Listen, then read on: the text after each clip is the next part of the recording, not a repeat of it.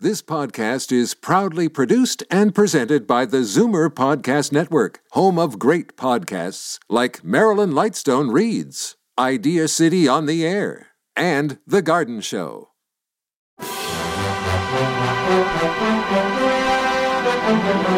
It's Zoomer Radio's Theater of the Mind with Frank Proctor.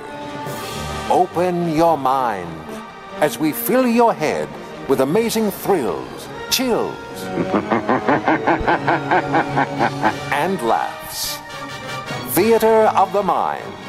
The best love programs from radio's golden age. Only on Zoomer Radio. Now, here is your master storyteller, Frank Proctor. Well, thank you, and welcome to the show. At the half hour, we'll drop in for a visit with Bud Abbott and Lou Costello. But first, it's back to 1944 and Mr. Keene, Tracer of Lost Persons, who's on the case of the girl who sang.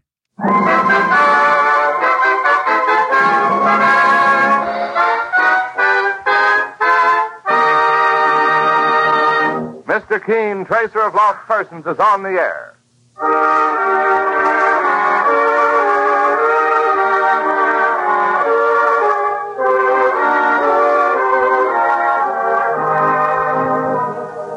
Ladies and gentlemen, the makers of Kavanaugh Toothpaste present Mr. Keene, tracer of lost persons, one of the most famous characters of American fiction and one of radio's most thrilling dramas. Tonight and every Thursday night from 7.30 to 8 Eastern Wartime, the famous old investigator will take from his files and bring to us one of his most celebrated missing persons cases.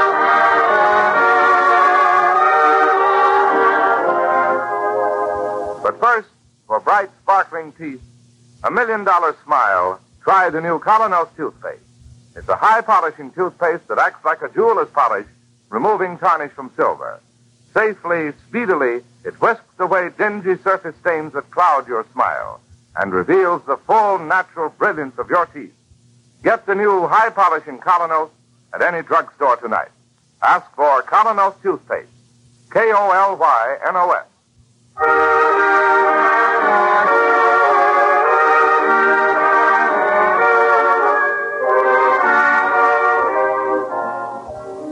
And now, Mr. Keene, Tracer of Lost Persons. Tonight, our story opens in one of the great movie palaces of Broadway, the Palladium, where for three weeks the stage presentation has been a sensational success. Skip Gordon's review, starring Lola Bennett, Tell me I will cry. As the spotlight cuts across the vast theater to the stage, it falls on a beautiful golden haired girl, Lola Bennett, singing in the wistful style that has made her a hit overnight. I be sorry if I do. Should I leave my heart for you?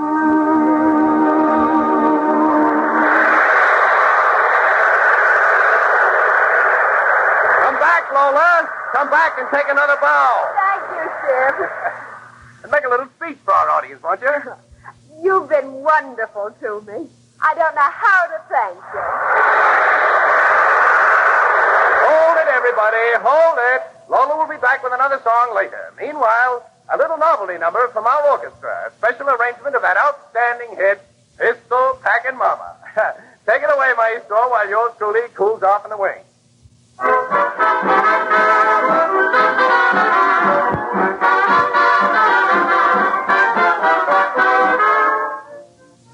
Oh, Skip. Yeah, Joe? I've been stage manager here ten years. I've never seen a gal win over a crowd like Lola. Swell kid. Whoa, what are they doing out there? Just a pistol sound effect in the number. Don't you like it? I'll take a blockbuster. Hey, where is Lola? I thought she'd be here in the wings. She ducked back to her dressing room, Skip, to fix her makeup.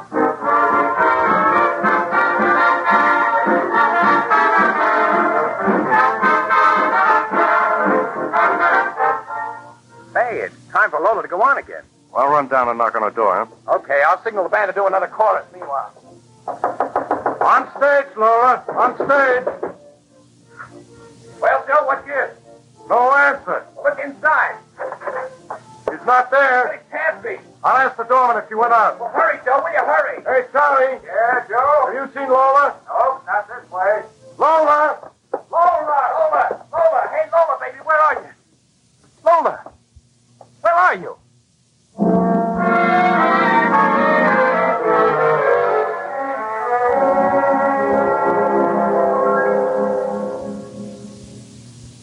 And you say, Mr. Gordon, that she hasn't been seen since she disappeared last night? No, Mr. Keene. In all my years in show business, I've never known anything like it to happen. You tried her home, Mr. Gordon? Uh, call me Skip, won't you? Well, sure, we tried her home and no soap. I, I don't get it, Mr. Keene. Especially since she knew we were going to give her a farewell party, too, after the show. A farewell party? That was her last performance with my review. She goes into the Skytop Club this weekend at Star Attraction. I made her take the offer. How do you mean? Well, I had her under contract ever since I found her singing in Cleveland six months ago. The minute she got the right song, she went over like wildfire. Now the Skytop wants her. Well, when they sent her the contract, she showed it to me and said, No, Skip. I'm not signing that contract. Oh, don't be crazy, kid. It doubles your pay, gives you top billing. Skip, you've been just wonderful to me. You taught me how to dress, to carry myself, to really think. I'm not walking out on you. Look, Lola, here's another contract. Yours and mine. Well, you've torn it up. I'm no jail warden, baby. You're heading straight for the top, and I'm not holding you back. Not on your life. Skip, that was very generous of you. Generous, Mr. Keene? I love Lola. Even though I've never told her. Never told her? She wouldn't even have looked at me. Oh, but find Lola, Mr. Keene. That's all I'm asking. Find Lola. Well, the place to start is obviously the Palladium where she was last seen. That's a famous old house, as I remember. Ah, sure. In the old vaudeville days, we used to talk about making the Palladium. When you played there, it meant you were good. Still does. And Lola made it with this engagement? Three smash weeks. All right, Skip. Let's go.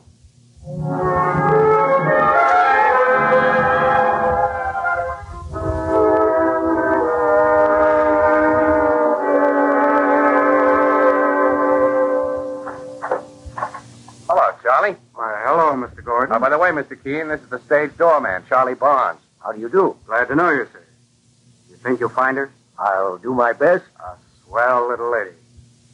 Incidentally, Charlie, uh, you were on duty last night? Yes, sir, Mr. Keene. You're sure she didn't leave the theater? Well, she couldn't have. Not without creating a riot. Why? The place was surrounded with autograph hounds. Oh. Well, now, Skip, uh, if we could have a look in her dressing room. Oh, sure, right this way. I told the house manager to leave it exactly the same as it was last night. Good idea. Uh, thank you, Charlie. Glad to oblige you, Mr. Keene. Well, Skip, I gather your review is staying on at this theater. Yeah, another week. With a replacement for Lola. Uh, here we are now. After you. Uh, thank you. Hmm. Usual dressing room. Chair, dressing table, wardrobe trunk, Yeah, that's right. and telegrams of congratulations pasted up on the mirror. Yeah. Sing, canary, sing. I love you, I love you, I love you. Repeated two dozen times. The telegrams are mostly from Larry Reeves. Reeves? Yeah. Oh, he's a well-known Broadway playboy, isn't he? Yeah, with more money than's good for him, too, and more wives. Married four times, divorced four times. I gather he wanted Lola for the fifth. Yeah, I've been making quite a pitch. Even a smart kid like Lola got to believing him. They were almost engaged. Almost. Yeah, he sent Lola a ring last week, diamond like a headlight. It'd burn him when Lola sent it back. Hmm. I suppose this is her costume trunk. That's right. Hey, You don't think is there a key around? uh, he? Uh, there's one on the dressing table. Oh, we'll try it. Hi. These are her costumes, Kip. Yeah, some of them. I remember others. Oh? Where, the, where are they? Well, I, I wouldn't know. Oh, Skip. Hey, Skip. Yeah, that's Tommy Tolan, my band leader. Hey, Skip. We start the first show in ten minutes. Yeah, I know. This is Mr. King. How do you do? Oh, how do you do? Oh, yeah. You said you were going to ask him to. Hey, that reminds me. Of what, Tommy? Well, I wanted to mention it before, but I didn't want to talk out of turn. Well, come on, give, Tommy, will you? You know my goofy saxophonist, Harry Forbes. yeah. Harry's had a crush on Lola for months. hanging around and pestering her day and night. Well, right after you left the stage last night, Skip, and we started pistol packing Mama, remember? Yeah? Harry signals me. He listens he's got to leave the stage. Oh, he looks so crazy. I says, all right. So he slips out behind the drapes. Very interesting. And then I don't see him for 15 minutes. And the funny part about it. What was so funny about it? Oh, hello, Harry. What was so funny? All right. I'll say it right to your face, Harry. You walked off the stage carrying a gun. We all had guns, phony guns for the pistol packing number. Just a minute. Am I to understand you used guns, pistols, as stage props for the performance of the number Pistol Packing Mama? Yes, Mr. Keene. But the rest of us had our guns on stage. He could have had his loaded. Are you trying to say If that anybody wanted to shoot Lola, that was the time to do it. During all that noise. you skunk? No, your band leader is right, Boss. It was his duty to tell us. Why did you go off the stage? Oh. Because I felt sick. I wanted to take a pill. I told him that. Okay, okay. Okay, nothing. One of these days you'll have to get yourself a new saxophone. Now, hey, Harry, wait a minute. No, Oh, Never mind, Skip. And thank you, Mr. Tolan, for this information. Oh, I figured I had to tell you, Mr. Keene. That guy's wacky. Well, the curtain's in five minutes. Yeah, I'll be there. Well, Mr. Keene, how does it add up to you? It doesn't yet.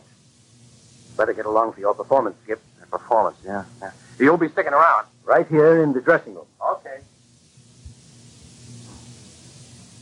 Telegram. I love you. I love you. I love you. Keene, Yes? I was waiting till the others went away. Who are you? I'm just a dresser around here. Take care of the performance clothes. Well, Look, uh, this note. She gave it to me last night.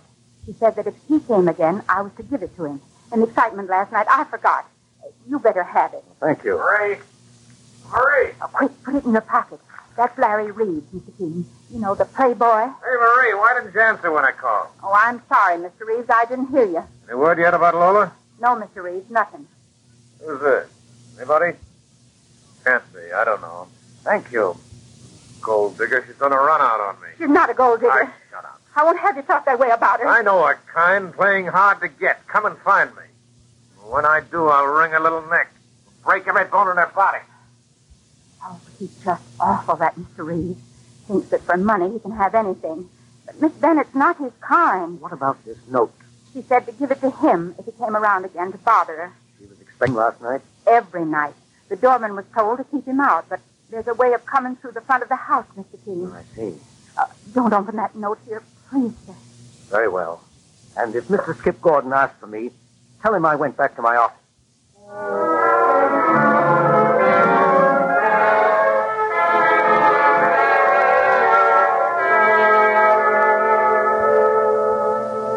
I'll have you know, Miss Ellis, I don't make a practice of reading other people's mail. But good heavens, this is a matter of life or death, perhaps. Oh, come on, what does it say? Well, I'll read it. Dear Larry, I've sent back your ring, and that must end it. In my 26 years, I've found there is one quality in people that I cannot stand selfishness. It once cost me a terrible lot, the worst years of my life. If I married you, it would be the same all over again. Well, So it must be goodbye. And please stop threatening please. Selfishness. The worst years of my life. What does it mean? Yes, what? As a matter of fact, Miss Ellis, we know almost nothing about Lola Bennett. Skip has known her only six months, and she's ne- never talked of the past. Well, what's the difference? This note points straight to Reeves. And other evidence points to Forbes, the musician. No, I've got to know a whole lot more about that girl. There's only one way to find out. Hmm, How? You know the uh, weekly newspaper Footlight? Oh, sure, the Bible of show business.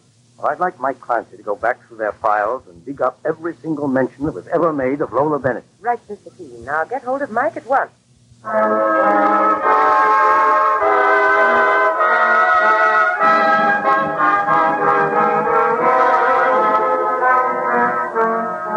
Two people under suspicion in the disappearance of Lola Bennett.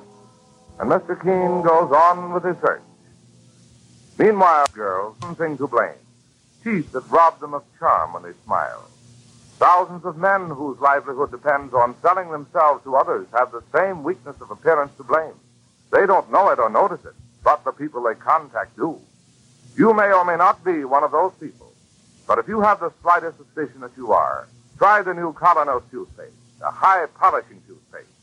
You'll find Colonos helps remove those dingy, unattractive surface stains from your teeth, brings out all the natural luster and brilliance that adds so much to your smile. Start using the new Colonos tonight. Remember, it's a high polishing toothpaste. You can get Colonos, K-O-L-Y-N-O-S, Colonos toothpaste at any drugstore. Now back to Mr. Keane's office and the continuation of the case of the lovely singing star, Lola Bennett. Well, here you are, boss. I got three back numbers of Footlight that mention her. Thanks, Mike. The first goes back about eight years when she was just a kid. Hmm. A review of a vaudeville act that opened in St. Paul. Billy, the song and dance man. The reviewer says a strictly mediocre act that may do for the sticks, but will never make the palladium. Now, this paragraph here. Accompanying Billy was a pretty little stooge called Lola Bennett, who had nothing to do but be sung at. Now look at the second paper, Mr. Eighty-four years later, from Akron, Ohio. Now the act is called Billy and Lola. About this minor league vaudeville act that premiered here last night, nothing much can be said for or against the male half, Billy. But the little blonde who shared the bill, Lola Bennett, showed unusual promise. Two of her numbers, sung with refreshing sincerity, brought down the house. Very interesting. Read that third item, boss. It goes back just two years. Now the act is called Lola Bennett and Billy. Right. One of the most novel fan singers heard in these parts lately opened last night with a star. Voice full of honey and captivating personality. Should go far with the right training. The act was completed by a novelty instrument number from Billy. Different, but was it good? Well, boss, what do you make of it? The old story of show business. The pupil outgrowing the master. Lola made the palladium, but Billy never did. Billy, whoever he was. That's your private phone, boss. Hello? Hello. Keene Company? Keene, this is Harry Forbes. You know the saxophone player? Yes. Uh, good afternoon, Mr. Forbes. I'm going to talk straight out. I want you to lay off me. But, my dear fellow, Don't try to put Lola's disappearance on me. I had nothing to do with it. how did you ever get my private phone number? From Skip Gordon, and I've warned him too. Lay off me or else. Or else what? Lay off me, that's all. You hear any of that, Mike? Huh, I did. A maniac. Well, don't you think that he, well, with the suspicions we got Oh, never mind. For another lead. Each of these reviews mentions other acts that appeared on the same bill, Mike. I'd like to find some of those other people, It'll take a lot of digging. but it may give us very valuable information. Try the booking agencies, Mike, and the Actors Hotel at once. Okay, I am on my way.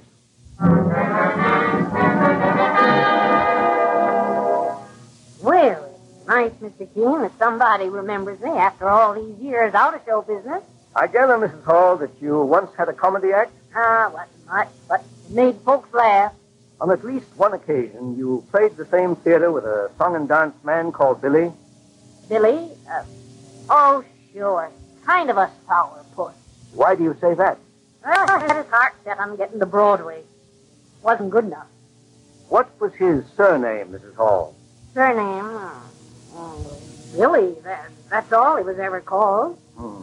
Do you remember his partner? Oh, sure, Lola Bennett. He hired her in St. Paul after his regular partner walked out on him. But what's become of Billy? Billy, oh, well, I couldn't tell you.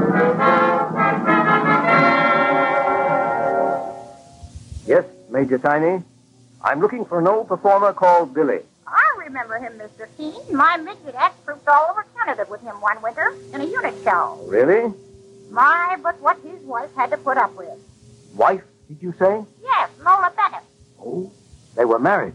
Two years by then, but they weren't happy. Billy was so jealous. Of the fact that she was becoming more successful than he? That's right, Mr. Keene. He took to drink. Actually beat her up one night. I tried to stop him. Oh? He threatened to walk on me. Oh, a bad character.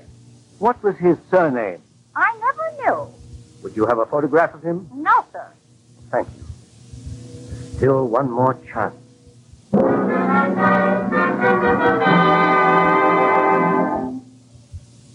Sure, I know him, Mr. King.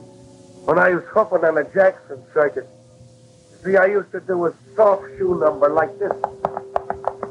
Charming, Mr. Foley, charming. Yeah, but strictly passe. I'm working up a new routine now like this. Uh, if I may be so rude, Mr. Foley. Yeah? How were they getting on when you knew them? Oh, terrible. You see, the booking agents were thumbs down on him. Why?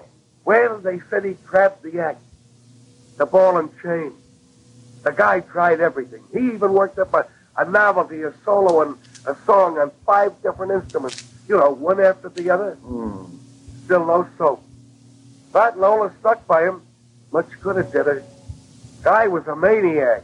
Talking crazy all the time about making a palladium. Hitting Broadway. Well, it got so bad, she finally had to divorce him. I see. By the way, what instruments did he play in that novelty number? Mm, clarinet, fiddle, the saxophone, too? Yeah, saxophone, all right. Yeah, that was his best. Would you, by any chance, have a photograph of him? Photo? Let's see, uh, well, once in Buffalo. Yes? We all gave a hospital benefit, and the newspapers took photos. Could you find that photograph? Well, now if I dig around in my press book, I, I might. Hey, Let's have a look.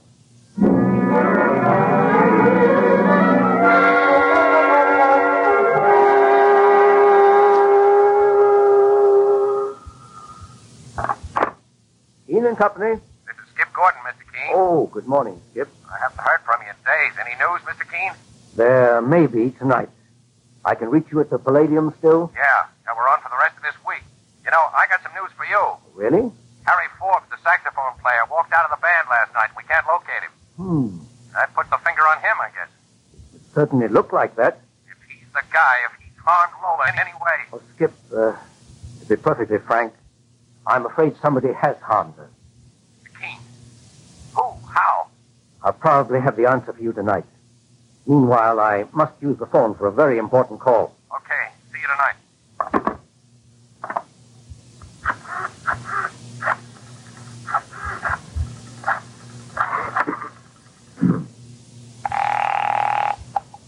Hello? Guy up, Glob. Good. I'd like very much to talk to your manager.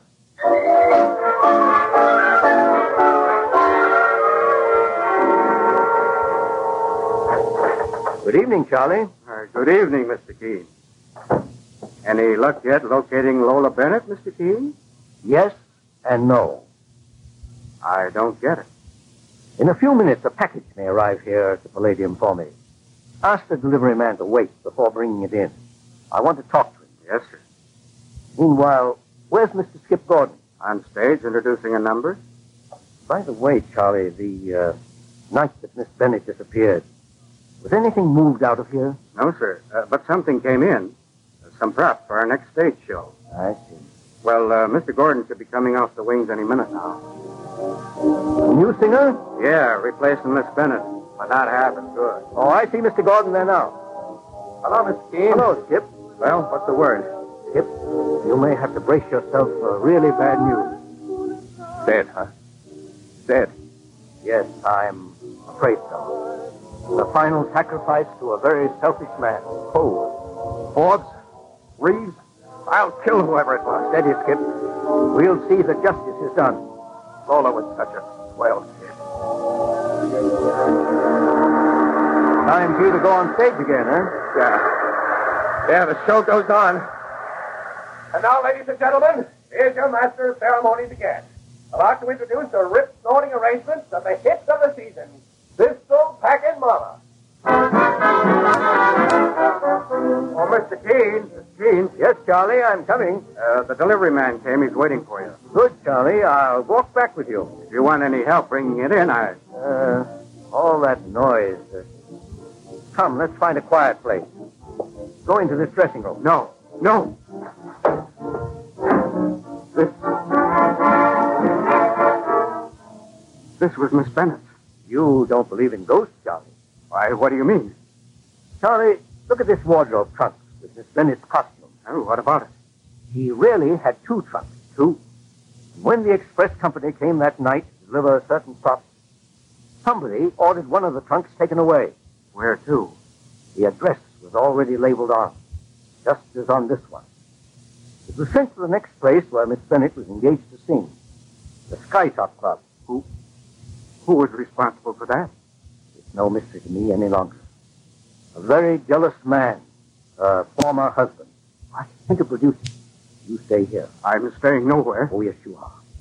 I'm going out now to have the delivery man bring in that package for me. Listen, Dean, I'm not staying. You're going to watch me open Miss Bennett's second trunk, the one that went to the Skytop Club. I'm having it brought in. I'm watching nothing. We'll open the trunk right here in our dressing room. Just between ourselves, there are police stationed at every exit.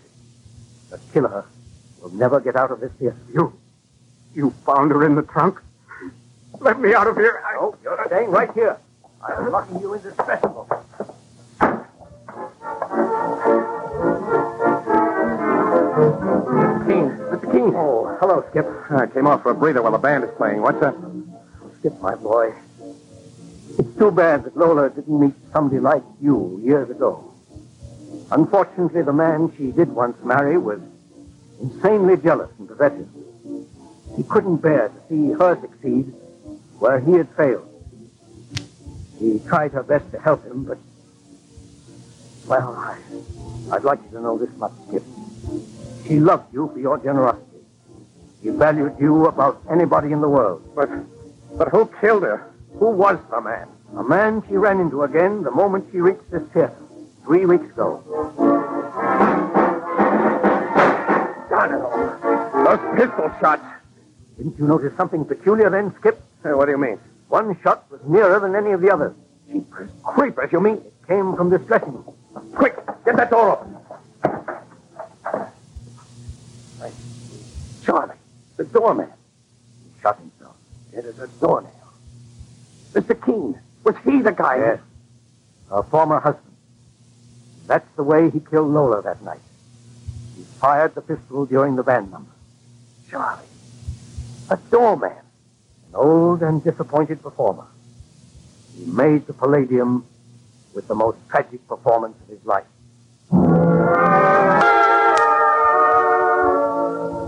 And so ends the case of the girl who sang too well. Listen next week at the same time as Mr. Keene brings us another of his baffling cases The Man Who Didn't Come Home.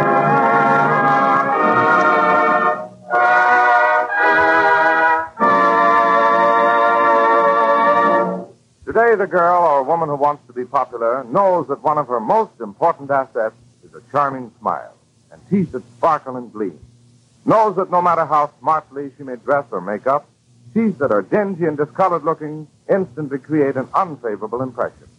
And the same is true of the man in business, whose very livelihood depends on selling himself. He knows how quickly discolored looking teeth can bring failure.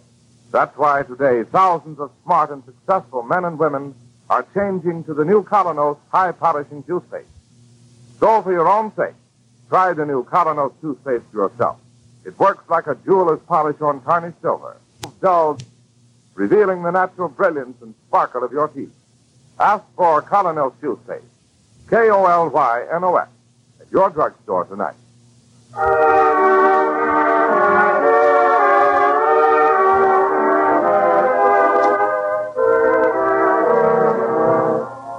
You've just been listening to Mr. Keene, Tracer of Lost Persons.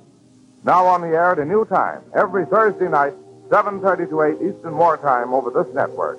Don't miss Mr. Keene next Thursday night when the kindly old tracer turns to the case of the man who didn't come home. This is Larry Elliott saying good night for the makers of Colonel Toothpaste and Mr. Keene, tracer of lost persons.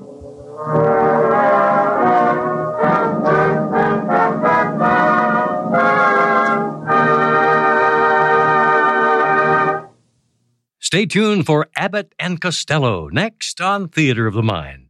Time now for Bud Abbott and Lou Costello. Hey, Abbott, what time is it? It's time for the Abbott Costello Show. We're on the air for ABC here in Hollywood. Well, what are we waiting for? Let's go with the Abbott and Costello show.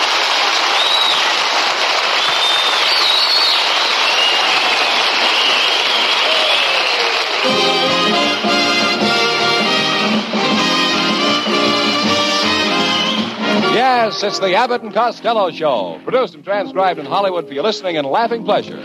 Chuckles with a carload and music by Matty Malnick. So hold on to your chairs, folks, for here they are, Bud Abbott and Lou Costello.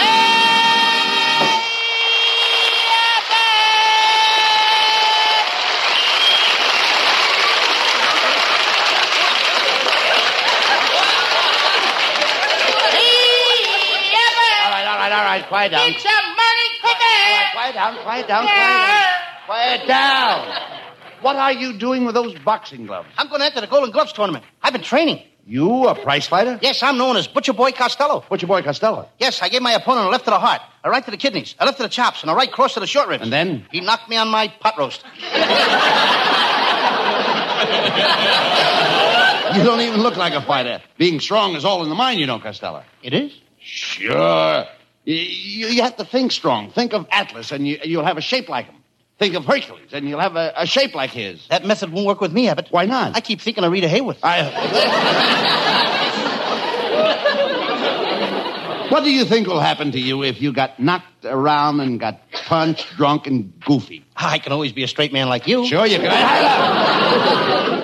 How do you think you'd look with a cauliflower ear, a mushroom nose, and a squash face? I'd be the only guy in Hollywood with a built-in home garden. Costello, you're a moron. Uh, what's that? You're a moron. That's enough, Abbott. One more word out of you and I'll fight.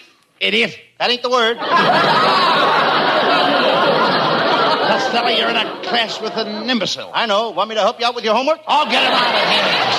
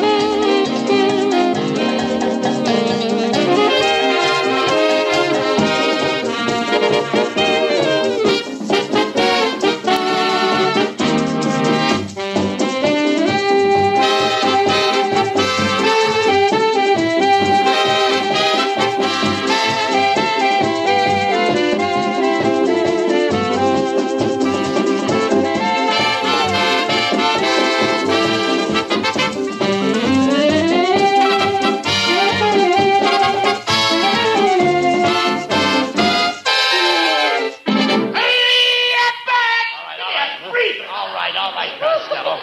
What's the matter with you? You look terrible. I never saw you looking so bad, Lou. What happened to you? What happened? Yeah. You know what happened. What? I don't get a chance to do nothing on the show. Oh, stop.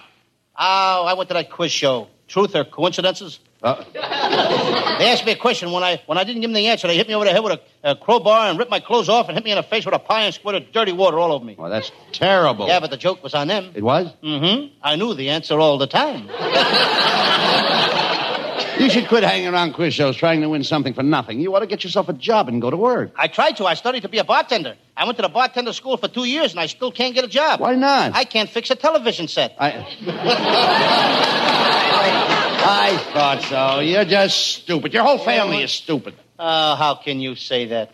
My Uncle Mike is a very brilliant man. He invented the cotton gin, the telephone, and the steamboat. What about Whitney, Bell, and Fulton? Leave the Andrews sisters out of this. I...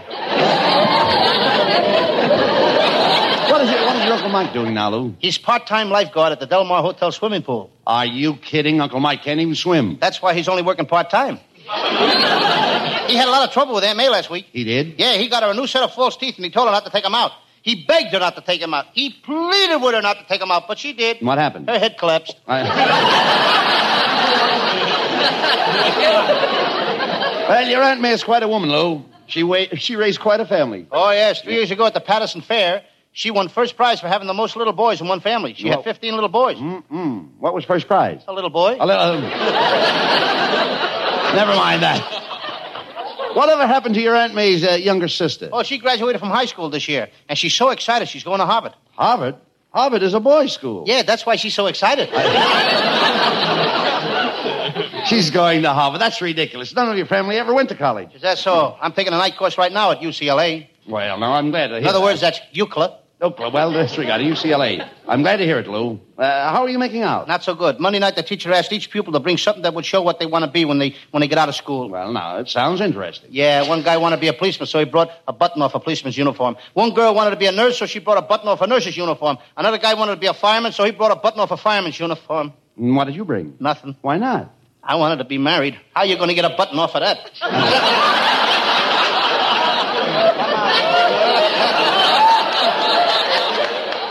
You want to be married. You don't know the first thing about marriage. You don't even know what it takes to make a marriage. I do so.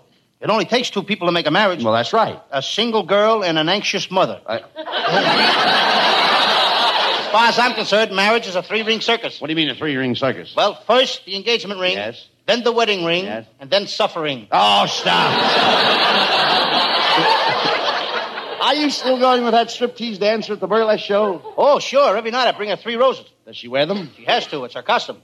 What about that new girl that moved into the apartment next to you? Well, I tell you, but I had a date with her, and she's a bachelor girl. Well, what makes you think she's a bachelor girl? She looks more like a bachelor than she does a girl. How old a girl is she, Lou? Abbott, asking a girl's age is like buying a used car. What do you mean? Well, you know the speedometer has been set back, but you don't know how far.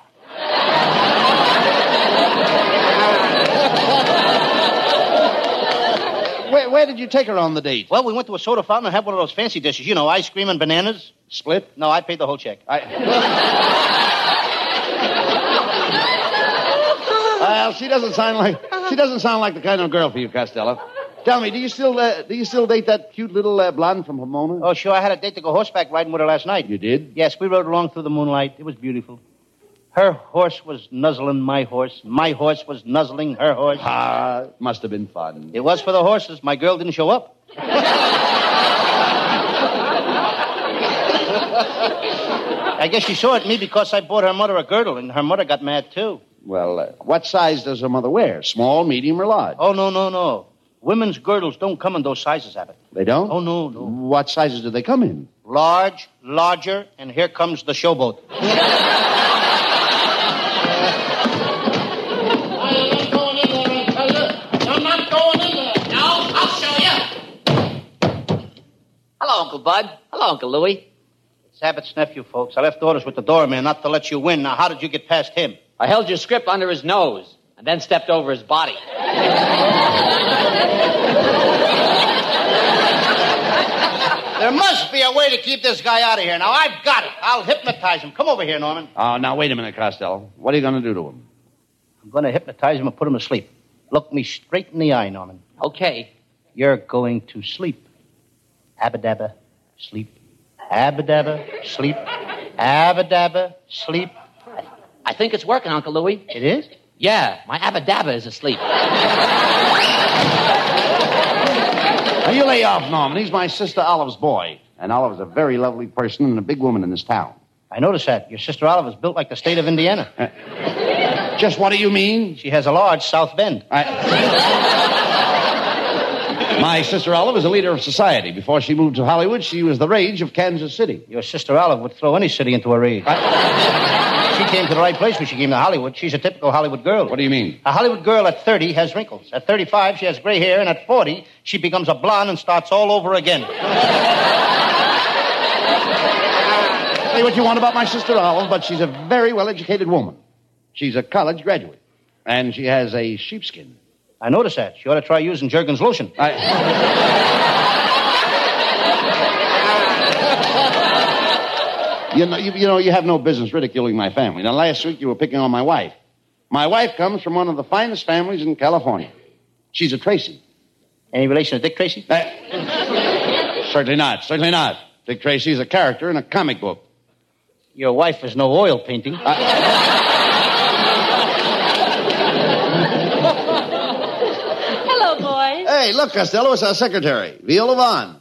well, Viola, Viola, Viola, you certainly look lovely tonight. What is that you're wearing? Oh, do you like it? This is my nightclub dress. Nightclub dress. Don't you get it, Abbott? No cover. Viola,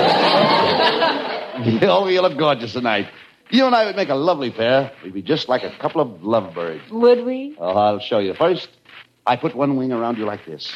Then I put my other wing around you like this. Then I put, then I beak up close to your beak. Then I coo softly. Well, Oh, what do I do? Don't stand there, Viola. Drop a worm in his mouth.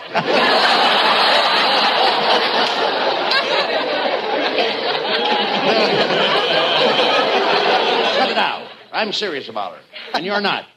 Why, Viola, I'd bring you the moon on a silver platter. Oh, that's wonderful, Abbott. How about you, Costello? Would you bring me the moon on a silver platter? What do I look like, a waiter? The moon on a silver platter is a poetic expression like they use in song. Oh, you know I wrote a song about the moon. A very beautiful thing, too. Oh, what's the name of it? I call it Carolina Moon, What Are You Doing Over Glendale? Stop, Costello. You know nothing about writing songs. Oh, I not only write songs, I sing them. Why, when I was in kindergarten, every morning I would get up in front of the class and sing Rockabye Baby all the way through. Why, that was marvelous. Yeah, it was nothing to it. I was 21 years old at the time. You know any other songs, Costello? Oh, every night I lay in bed and I sing an Irish lullaby. Tra-la-la-la-la, tra-la-la-la-la-la. Did that put you to sleep, Costello? Certainly, you don't think I'd stay awake and listen to that howling, do you? Well, I saw you last night, Costello. I saw you. You had a cat on a leash. Hey, that certainly is a funny looking cat. Is he yours? Yes, he's mine. He's a football cat. I call him First Down. What do you name the cat First Down? Every night he's got 10 yards to go.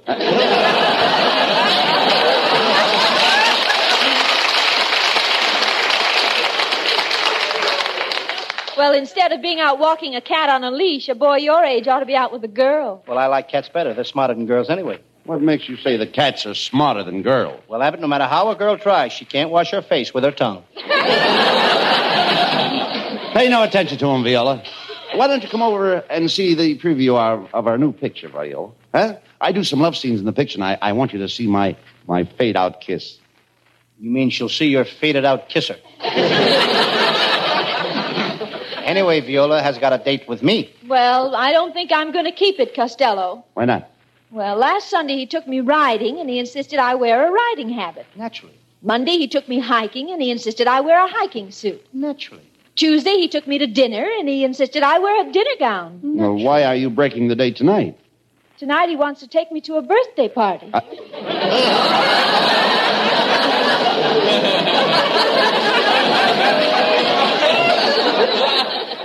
Well, that did it. It's been a lot of fun, and it's been a beautiful evening up to now, Mabel. Mabel? My name is Viola. Well, whatever your name is, it's certainly been fun. Get him out of here!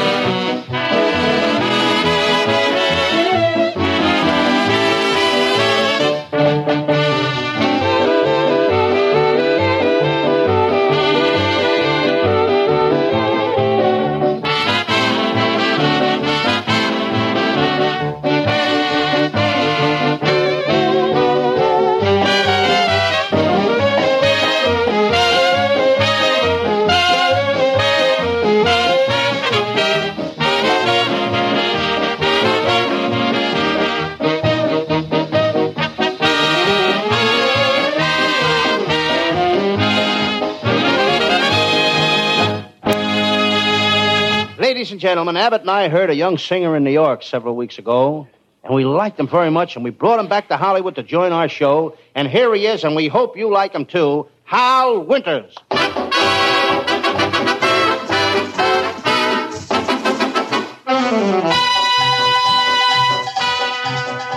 El Kumba Kumba Kumba Kumbanchero. A bongo bongo bongo bongo cero. Brigadi que va sonando el cumbanchero. Bongo cero que se va. Bongo cero que se va. El Kumba Kumba Kumba Kumbanchero. A bongo bongo bongo bongo cero. Fricati che va suonando con bonchero, bango cero che se va, bango cero che se va. Y sueño ritombo, bricati, bom bom bom ba. Y sueño ripica, bricati, bom bom bom ba. El cumba cumba cumba cumbonchero, a bango bango bango bango cero. Fricati che va suonando con bonchero, bango cero che se va, bango cero che se va.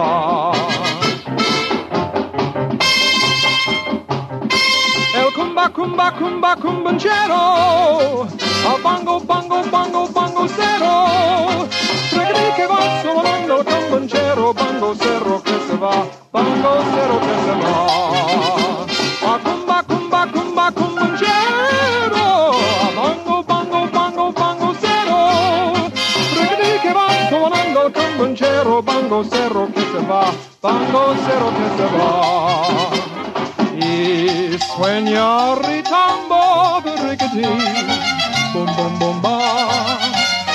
Y sueño ripica rickety, bum bum bum ba. El cumba cumba cumba cumbanchero, a cumba cumba cumba cumbanchero.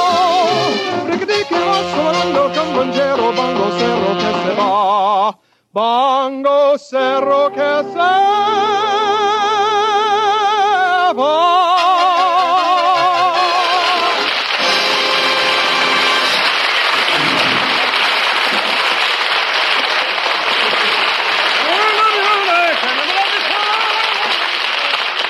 Costello, Costello, something's got to be done about the parking conditions around this studio. Tonight, I couldn't see a parking space in front of the studio, in back of the studio, or even across the street from the studio. Could be worse. Uh, what do you mean? Yeah, but suppose you had a car. Yeah. uh, well, never mind that. Did your Uncle Mike drive you down here tonight? No, my Uncle Mike just took his California driver's test today. You should have seen him. He got in a car with the inspector, backed into a truck, bumped into a streetcar, and then he crashed into a stone wall. Did he pass? We won't know till next Wednesday.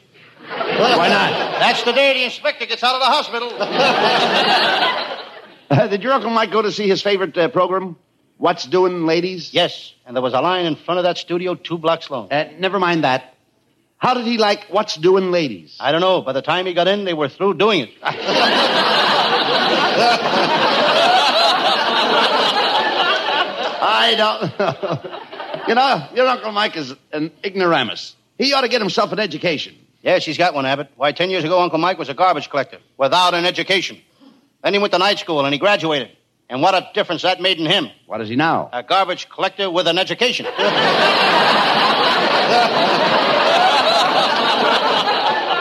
Well, never mind him, Costello. What is your Sam Shovel detective story for tonight? It's a fascinating case, Abbott.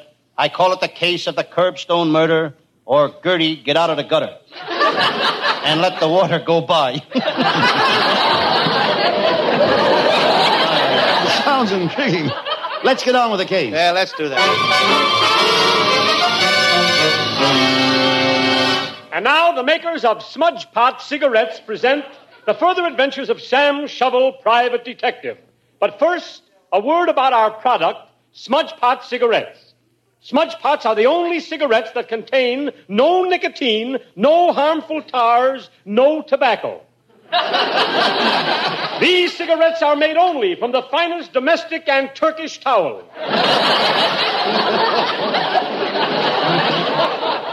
And remember our slogan Smudge pots are the only cigarettes that contain alum. Our slogan is pucker while you puff. now go to your cigar store tonight. They will give you a package of smudge pots for nothing. The package has no sharp edges. Take them home and throw them in your dresser. What a cigarette, so free, so easy on the drawers. And now to the adventures of Sam Shovel, private detective.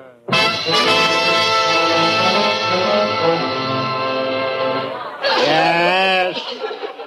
Yes, I'm Sam Shovel, private detective. I'm sitting in my little office looking at my new office safe. This time I got a real office safe. When I go home at night, I lock my office in it.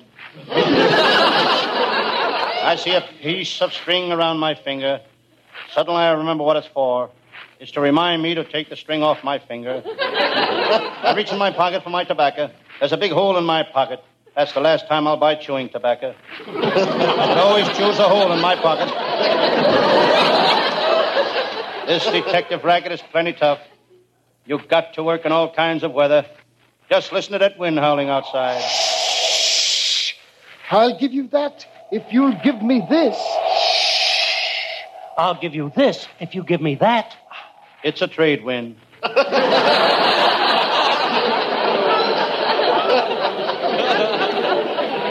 It was such a nice night as this that I was called to solve the famous farmyard murder. A fiendish farmer had cut off his hired man's head. He hid it in the alfalfa. What a tough case. It was like finding a noodle in a haystack. I decided to shave. I lather my face. The razor hums through my whiskers. St. Louis woman with all her diamond I always use Gillette Blues blades. I decide to dial up a little in case a client should come in. I put on my swallowtail coat. I take it off. Seems silly for a man my age to wear a coat made of swallowtails. I notice the headline in the morning paper. The country is in a strange position. On the next page, it says eggs are going up. Chickens must be in a strange position, too.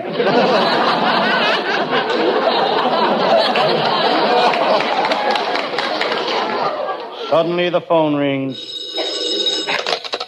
Hello? Yes, this is Sam Shovel, the detective. Somebody that wants me to handle a case. Yes? No. No, I can't work that cheap. No, no, you know my prize. What's that? Five thousand? Okay, I'll take the case. Right, five thousand. But remember, all Tootsie Rolls, no jelly beans.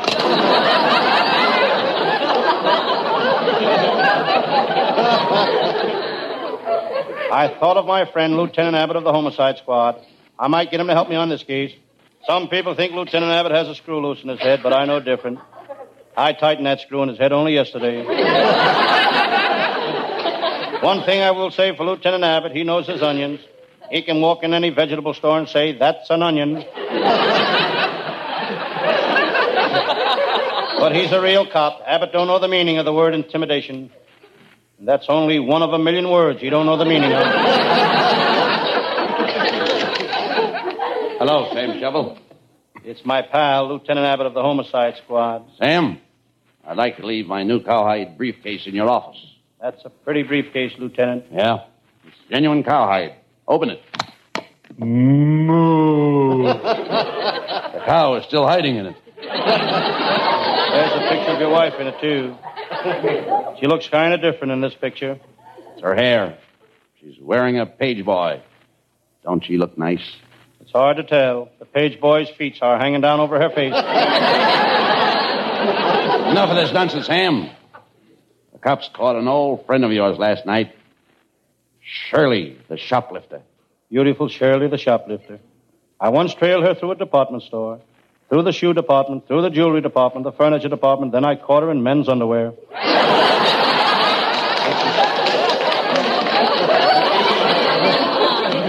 This is serious, Sam. Shirley is in the prison hospital. She's unconscious. She keeps moaning, Perry. Perry! Perry! You must be in the state of Como. Sam, if you want to see Shirley alive, we better get over to the hospital at once. Let's go.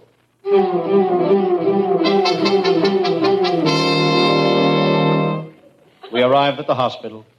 We were walking down the corridor. I was reading the signs on the door. Dr. Kildare, surgery, back in 10 minutes. Dr. Nichols, surgery, back in 15 minutes. Dr. Condon, perjury, back in 20 years. Sam, here comes the doctor that's taking care of Shirley, the shoplifter. He looks like a phony to me. I heard that, young man. I'll have you know that I've operated on over 300 patients and I never lost a single one of them. You didn't? No, I know where each one of them is buried.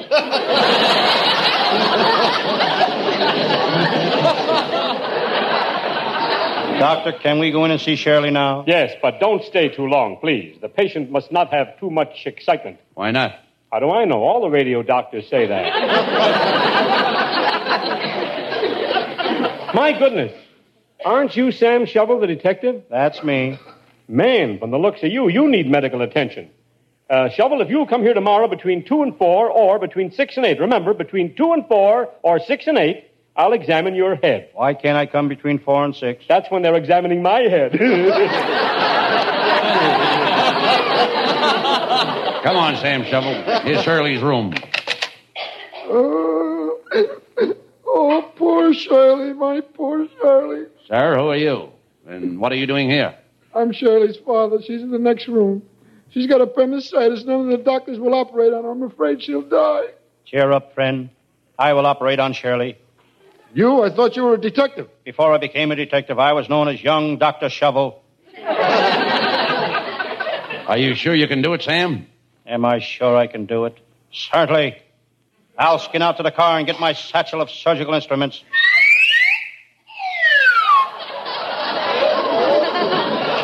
Thank goodness he's got his satchel. She's right in there, Sam. Here I go. Has anybody got a hammer? Here's a hammer. Thanks. Anybody got a chisel? Here's a chisel. Anybody got a blowtorch? Wait a minute, Sam. Sam, hammer, chisel, blowtorch. What are you doing to Shirley? What, Shirley? First, I got to open my satchel.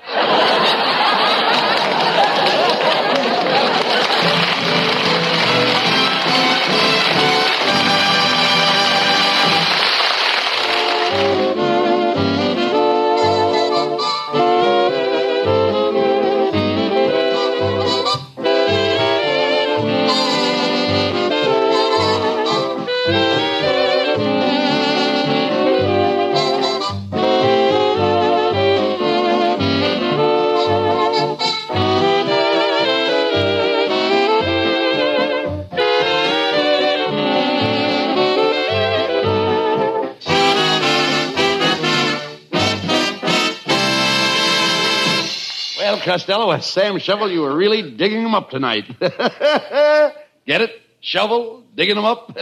it's a joke, son. I dug up a joke. Yes, and you'd better bury it again. Abbott, let's leave the jokes to our writer. You mean we got writers? Oh, he's only kidding, folks. He knows our writing staff.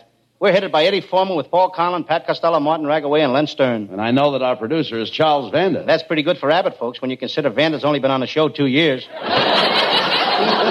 Good night, folks. Good night, to everybody. Good night.